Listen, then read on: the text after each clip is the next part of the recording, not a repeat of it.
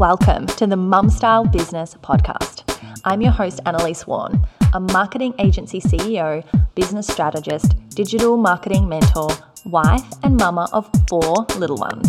Now here, we combine ambition and motherhood and well-being. And we help you leverage the skills you already have to build a flexible business that gets you both the income and the freedom that you started it to achieve. Stay tuned for conversations with inspirational and successful women in business, as well as practical marketing strategies and tips that you can action right away. So let's get into it. Hello, Christine. Welcome to the show. Thanks, Annalise. Thanks for having me. You're so welcome. I'm really looking forward to hearing more about your story and sharing your story with, helping to share your story with our listeners, because I think that what I've heard is really inspiring, and I think that that can really help a lot of other women. So thank you for offering to come and speak with me today. Could you introduce yourself to everyone, please? Sure. Thanks again for having me. My name's Christine Stevens. I was born and bred in Sydney, and back in 2014 we made a move up to the Northern Rivers to the country, regional New South Wales. I'm a virtual assistant. I've been a virtual assistant not very long actually, since November 2020. And my background is corporate executive assistant, PA, real estate, a bit of everything actually. Yeah, so that's a bit about me. Awesome. So I know that you have had quite a, I don't even know the right way to frame it. Traumatic. Yes. There's a lot that you have lived through in the last few years. Can you tell us a little bit about that? Yeah, sure. I'll start from the beginning, really, I guess. Yeah. So I was 18 when I met my husband, so we've actually just celebrated our 20th wedding anniversary. Congratulations. Thank you. And 6 months after we got married, I was only 20, I was diagnosed with thyroid cancer. I was the first in my family to be diagnosed. It wasn't in our family before, and up until recently now, there's 5 diagnoses of thyroid cancer in our family, so it's quite prevalent. So I was working in real estate at the time. I had a few months off work when I had my treatment, and then after that, I guess I said to my husband, I really want to have kids. I don't want to leave it too long, because I was scared from having treatment as well, that it may not be easy to have children after losing your thyroid as well. And anyway, so we started trying for children, and we had our first son in 2006. He's now 14 years old. And then we tried again and didn't have much success. And I have severe endometriosis. So we did actually 2.5 years of IVF to get our daughter, and then gave up and got pregnant naturally with her, which was a miracle. And then she was 1, and I turned 30 and had a few too many drinks, and it was the hangover that lasted quite a while. We realized we were pregnant with identical twin girls, actually. So that happened on the night of my 30th birthday. And sadly, our beautiful girls were born at 27 weeks. So they were born 749 grams and 802 grams. You can imagine that's like the size of a kitten, really. And when our daughters were 2 days old, twin one, Charlize, actually got an infection and we lost her. So she died in our arms. And the next day, Lucia, our surviving twin, actually started to deteriorate. And apparently it's really common in identical twins for this to happen. There was no reason. She was well. And so she got put on a ventilator, and they rested her for about 2 weeks. It took her to kind of come out of that. And we spent 3 months in the NICU at Royal North Shore Hospital. Amazing team. We nearly lost her 3 or 4 times along the road. and eventually bought her home and settled into life. And life was never really the same again. When she was about 18 months old, I thought I should probably go back to work, and your perspective on life changes.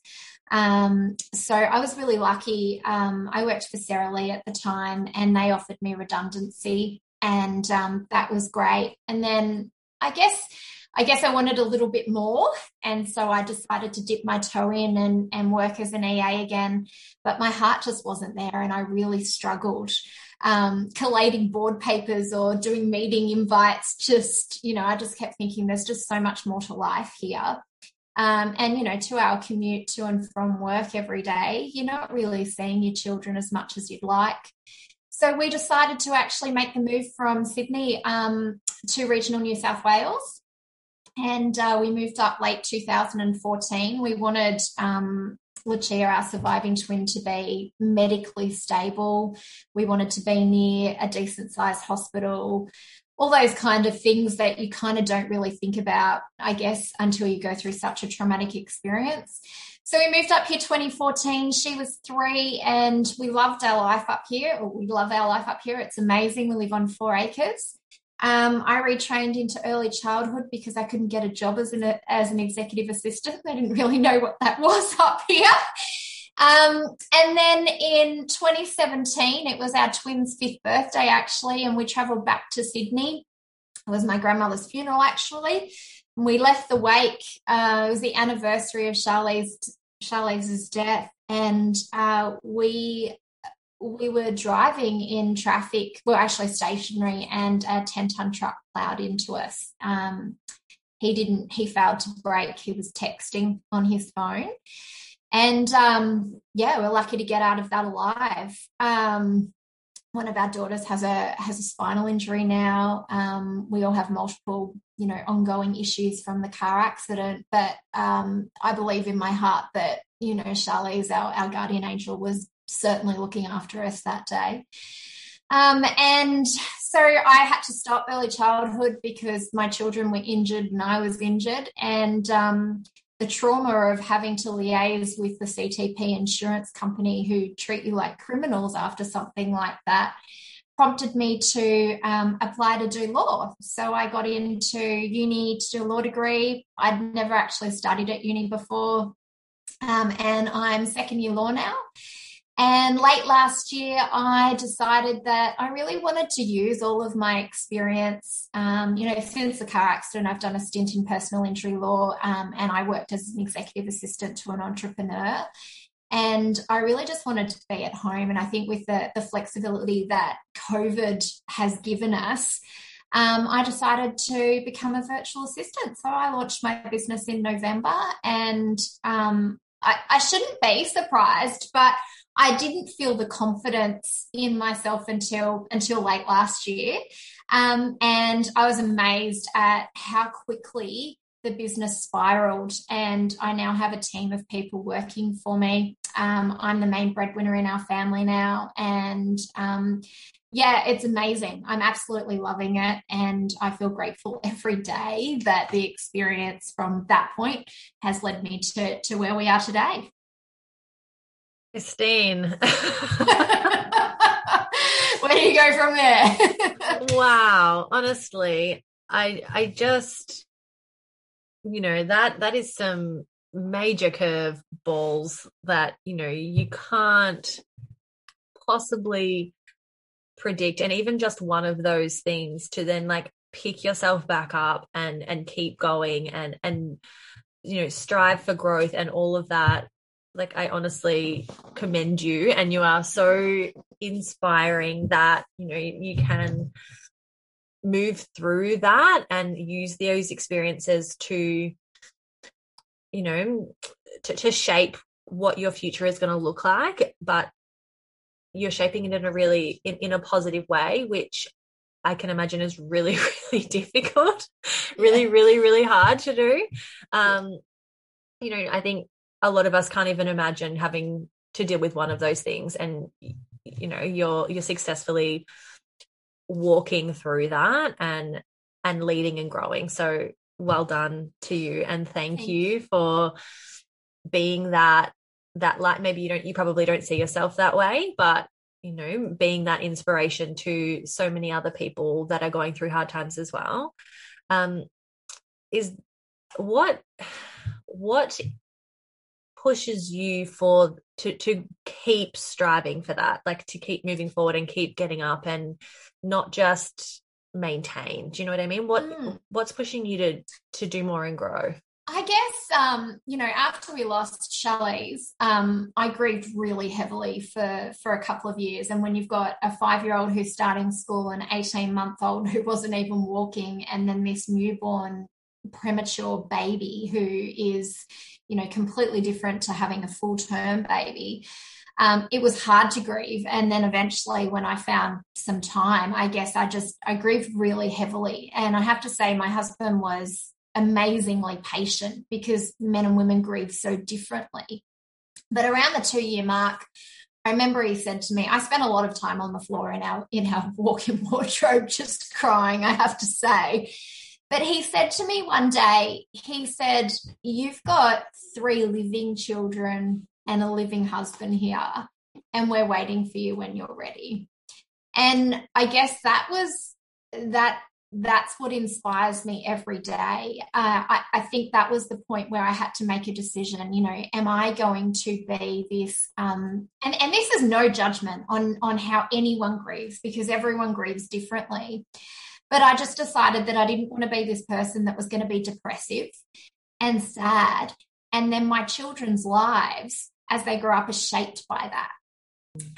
And instead I kind of thought, what would Charlize want? What do my children want? They want happiness, and they want a life, and a life isn't being sad all the time. So I think it's really important. And I've taught this to my children, you know, something crap happens in your life. It's okay to say that was really awful, but take a little bit of time and then turn it on its head. Turn it into a positive, because after every storm, there's a rainbow and the sun does shine again. And I guess that's what inspires me every day. I get up every day and I think, okay, I've got to show these small humans here that our world is worth living for. So that's how I do it. That's why I do it. And that's who I am, I guess. Yeah.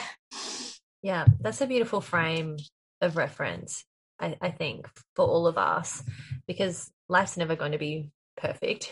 Maybe we're not going through something quite that traumatic, but you know, we all deal with crap. we all like stuff comes up for all of us, and yeah, I think that's a really great frame of mind to be teaching your children, and a really great legacy too for your daughter, to have helped you share that more broadly.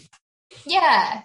And look, our local pediatrician actually said to me a couple of years ago, he said, I wish I could pick up your family and show other families how to grieve. He said, because we can say Charlize's name in front of your family, in front of your children, and your children's faces light up. Oh, that's so good. I kind of thought that I'd done something right. I actually burst into tears, and it was the nicest compliment ever, you know, anyone's ever made. Yeah. Because we're not taught how to grieve. You know, it's so not. It's a learnt experience, isn't it? And you know, whatever is born does die. But I think you've got to make it a positive experience, even when it is a tragedy. There's a lot that we learned from that experience. Yeah. And I think we all learned that we've got a real inner strength in our family that we didn't realise that we possessed. So, you know, to share that with others is what I can do. Yeah. Yeah. And it's beautiful that Charlize is still such a part of your family, and that she is with you, even though she's not with you. And yeah. And I think you're so right with the grieving thing. And I talk about this with friends, is that I think that's a real disservice that our modern Western world, we don't respect our elders and look to them for wisdom and experience, and we are not taught how to grieve. or how to deal with trauma, like how to deal with hard stuff. Yeah. And, you know, we lost a baby as a miscarriage, and that taught me how much people are just like the things that people say. We're just not taught how to treat people who are grieving, or to grieve ourselves, or to, you know, like how to empathize appropriately. Yeah, yeah. And how to make that normal and all of that. Like, we're just so socially awkward around it, which is really sad. We are. And, you know, like as miscarriages are, I'm really sorry for your loss, but, you know, it's 1 in 4. Yeah. We should be talking about it more, and you do hear about it more, but there isn't, people don't know how to empathize. You know, I'm sure you probably got the comments that I did, you know, oh, you can try again. Yeah. You know, yeah, I got, oh, at least you're leaving the hospital with one baby. You know, so yeah. I know they mean well, but when you haven't been through that sort of trauma and experience, those sort of comments are not helpful at all. Definitely not helpful. Not helpful. No. All right. So thank you so much for sharing that.